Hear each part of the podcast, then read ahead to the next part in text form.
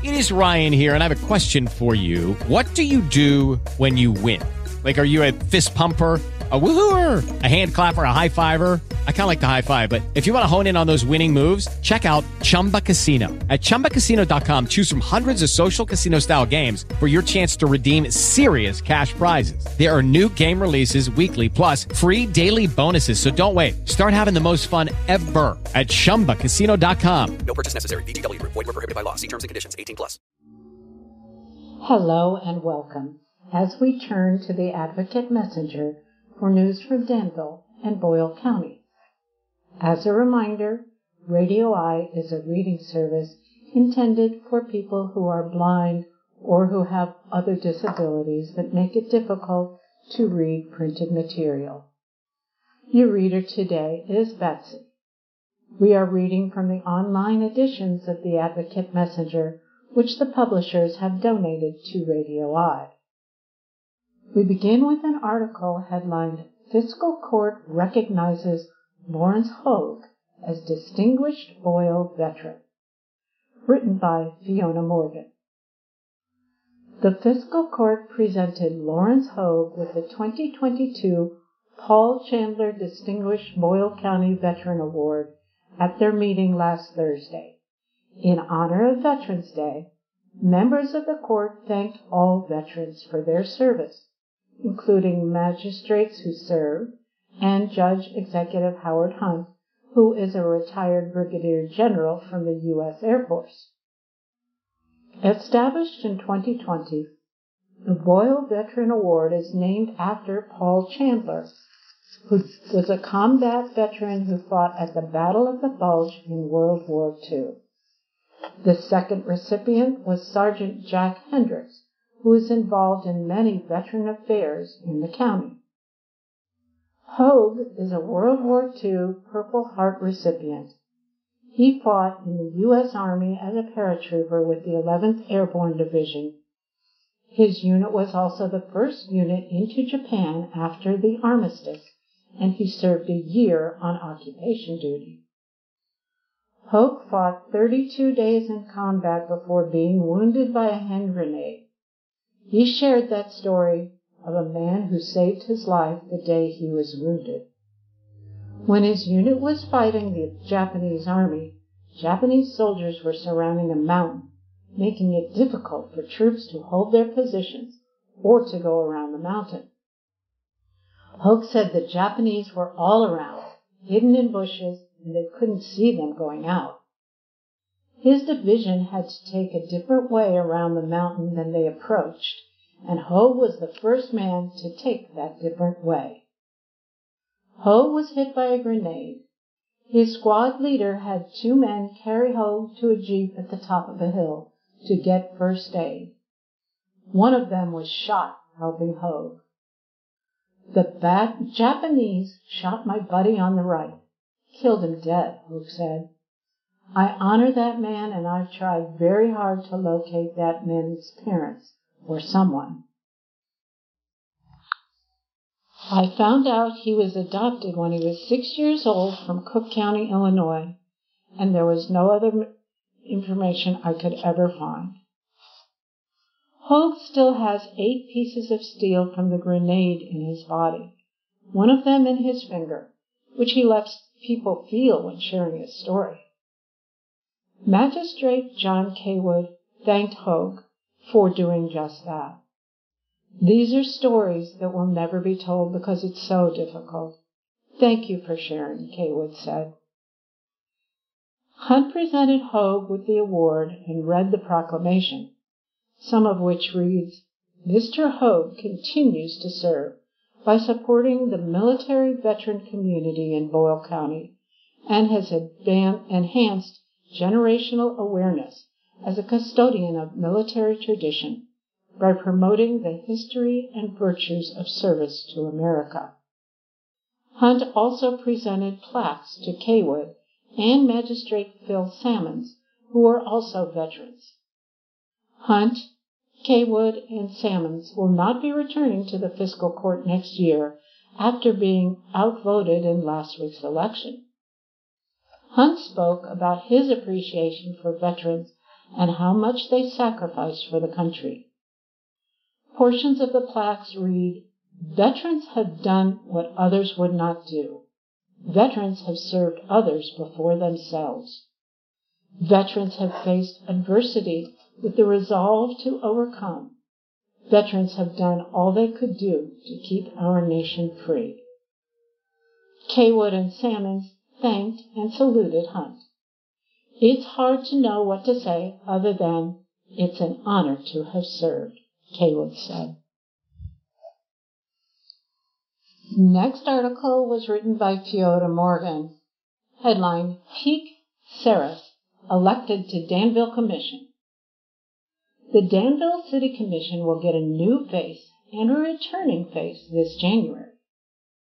Donna Peak will be among will be the new person among re-elected commissioners Kevin Caudill and Jenny Holland. Rick Serres had been on the commission for six years before getting bumped in 2020 and is now returning to the commission. Peak worked for the city of Danville as city clerk for 30 years before retiring. She wanted to get back to serving the citizens by running for commission. I enjoy serving the citizens, so I wanted to continue to serve them. That was my goal, Peak said. When she was canvassing, she heard citizens say they like that she already has experience with the city. She believes her perspective as an employee is different from any other commissioner's. My perspective is from a totally different role.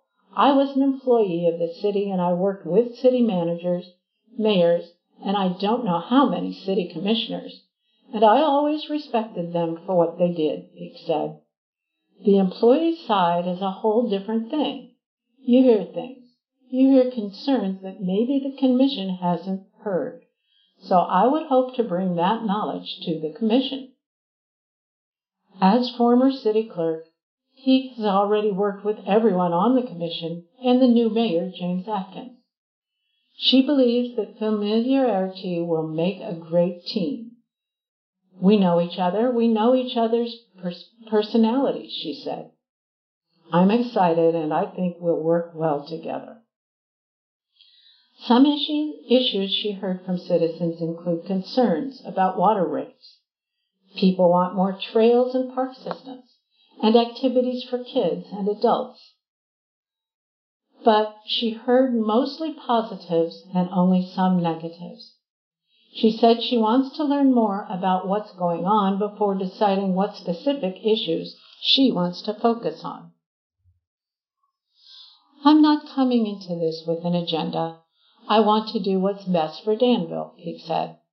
You can't go in and say, I'm going to change this and this and this. It's a group. We're a team and we should work as a team. Peak looks forward to getting updated on city projects, learning about other issues, and working together with other agencies and the county. What affects the taxpayers affects me because I'm a citizen and I pay those taxes, Peak said. Serres had served three terms on the commission, a total of six years. He ran again in 2020 but did not win a seat. He believed he he believed he had a good chance of getting a seat in this year's race and was relieved at the outcome.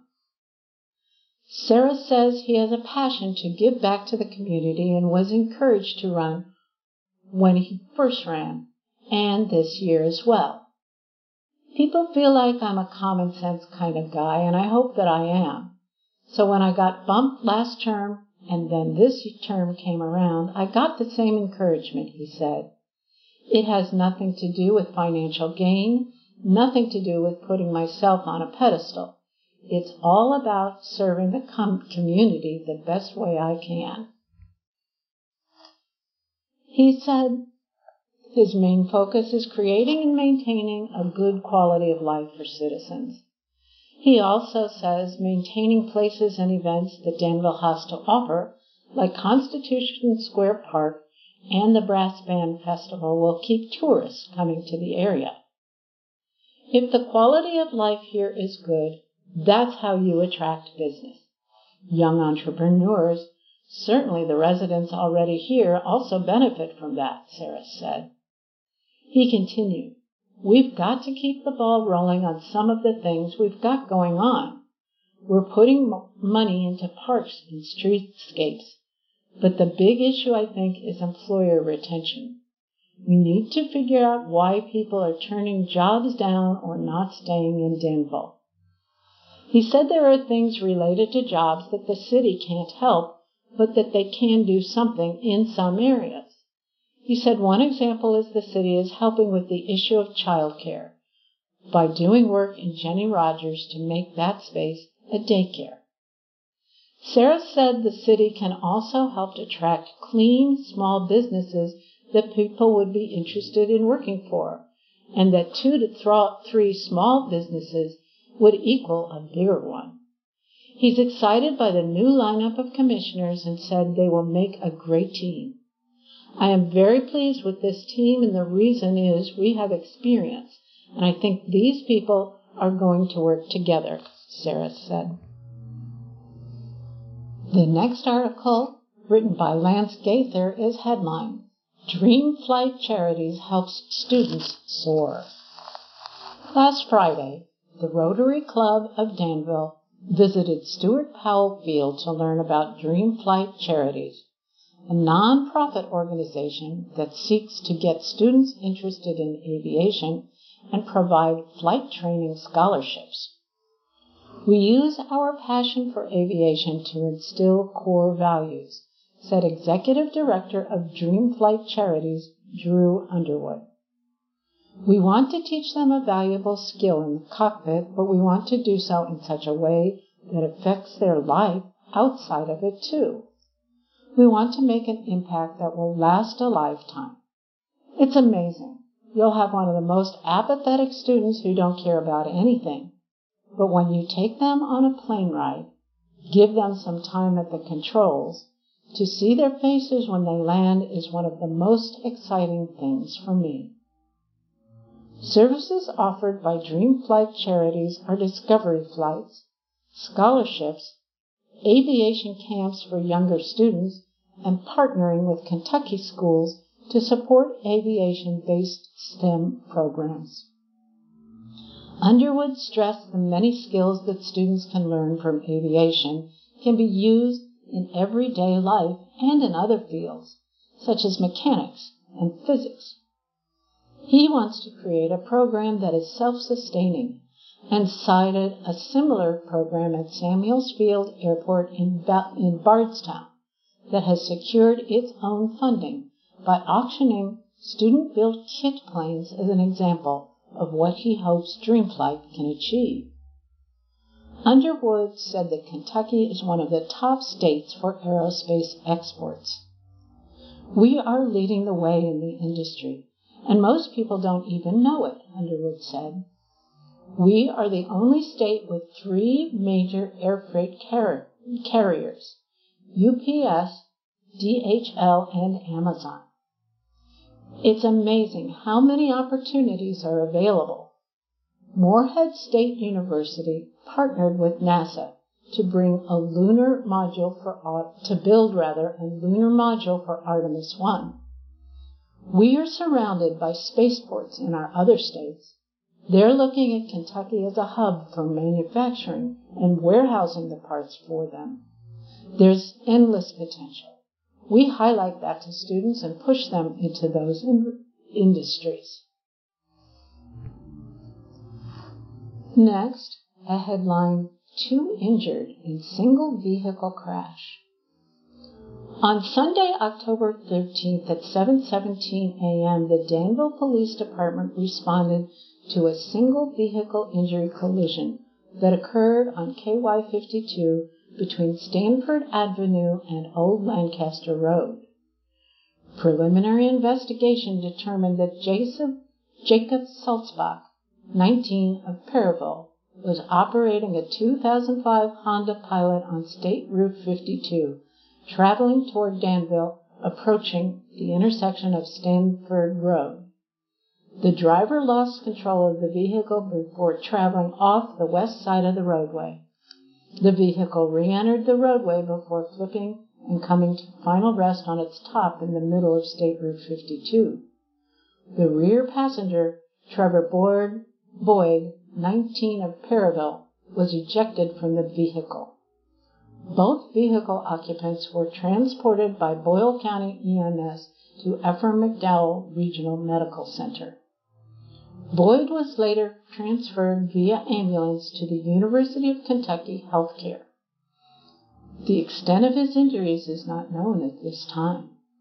Danville police called a reconstructionist to the scene and the incident is still under investigation.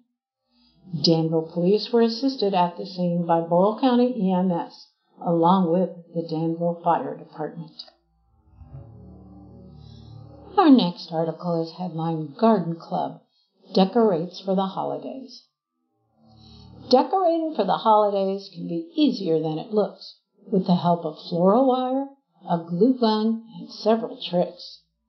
It needn't take hours, expensive supplies, or even exceptional design talent to create imaginative holiday decor. A table full of examples was on display at the Garden Club of Danville's November meeting at the Presbyterian Church. Experienced members Martha Kaywood, Elspeth Cobb, Fran Halloran, Diane Machako, and Jan Messmore were each teamed with several newer members to pass along their skills and knowledge, along with tips and shortcuts. Earlier in the month, each team met to make one or more arrangements. At the meeting, they explained the methods and materials they use, from flowers, evergreens, and fruit to bare sticks from the garden, and even straw placemats. Refreshments were served after the program, allowing long-time and newer members to get acquainted. The headline of an article that was published Tuesday, November 15, reads Several Injured in Eastern Kentucky School Bus Crash. Five people, including four children, were seriously injured from a bus crash in Magoffin County on Monday morning, according to Magoffin County Judge Executive Matt Wireman. The accident happened around 7:20 a.m. on Route 40 when the bus went over an embankment. 18 students were on the bus when the accident happened, and all were taken to area hospitals. Four children and the bus driver are in serious or critical condition.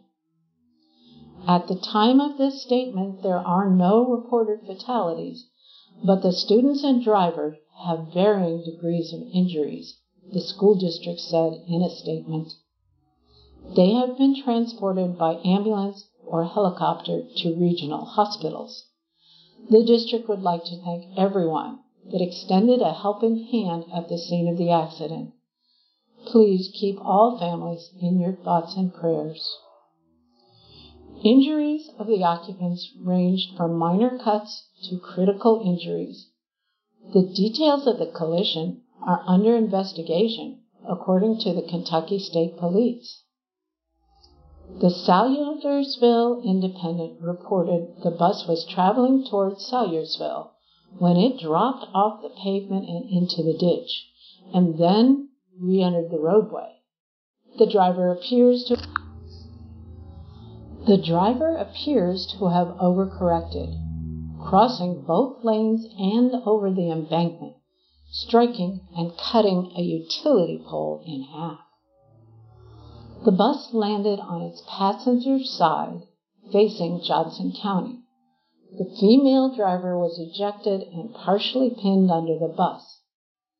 Children ranging from elementary, middle, and high school were on the bus at the time of the accident and some were seriously injured.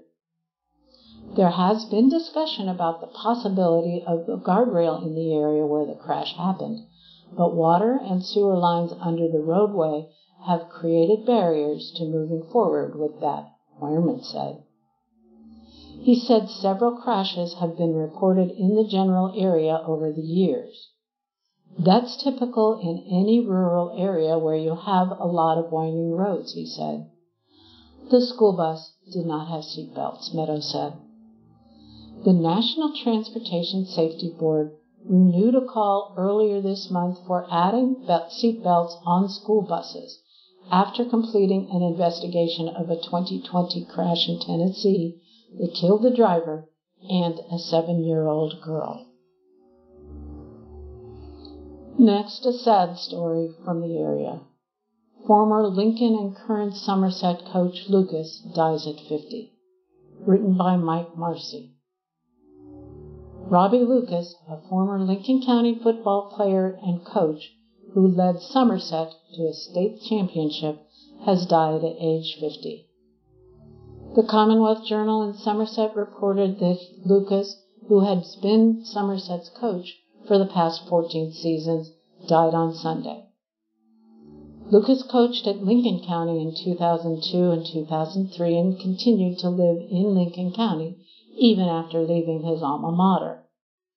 He spent more than 20 seasons with the Somerset program, including the last 14 as head coach. The Briar Jumpers season ended Friday with a loss to Lexington Christian in the second round of the Class 2A playoffs, and Lucas was not at the game. Lucas played at Lincoln from 1986 through 89 and graduated from the school in 1990. He'd previously been an assistant coach at Somerset before being hired at Lincoln County until 2002 and he returned to the staff there as an assistant coach in 2004 and was named head coach in 2009. Next, Walker's Trail recognized for customer service. Walker's Trail, a trilogy health services senior living community in Danville, was recently honored with an award for outstanding customer service during the company's annual fall meeting, which was held earlier this month in Indianapolis. By placing residents and families first, Walker's Trail exceeded the expectations of the people it serves, earning Trilogy's coveted Sweet Nebraska Service Award. Dubbed the Sweet Nebraska by Trilogy Health Services founder Randy Bufford, it recognizes Trilogy communities who scored a 9.75 or above out of 10 on their customer satisfaction surveys. The Danville campus earned an overall score of 9.77 from feedback in categories including staff attitude, quality of nursing care, food quality, activity programming, appearance, and cleanliness. It's with great pride that we receive this recognition. Our scores on the Customer Satisfaction Survey represent our team's dedication to servant leadership and providing the best care for our residents and their families, said Lindsay Foster, Executive Director. We will continue to strive to exceed their expectations. Twice a year, Trilogy Health Services solicits feedback from the residents and families they serve. Responses are viewed as invaluable and are used to identify places where the campus excels as well as opportunities for growth. Company-wide, more than 11,040 surveys were mailed to family members and other responsible parties. Next, the headline Danville man sentenced to 30 years in child porn case. Casey Scott Armstrong, 47, of Danville, was sentenced to 30 years in federal prison by U.S. District Judge Karen Caldwell for production of child pornography. Armstrong appeared in U.S. District Court for the Eastern District of Kentucky in Lexington.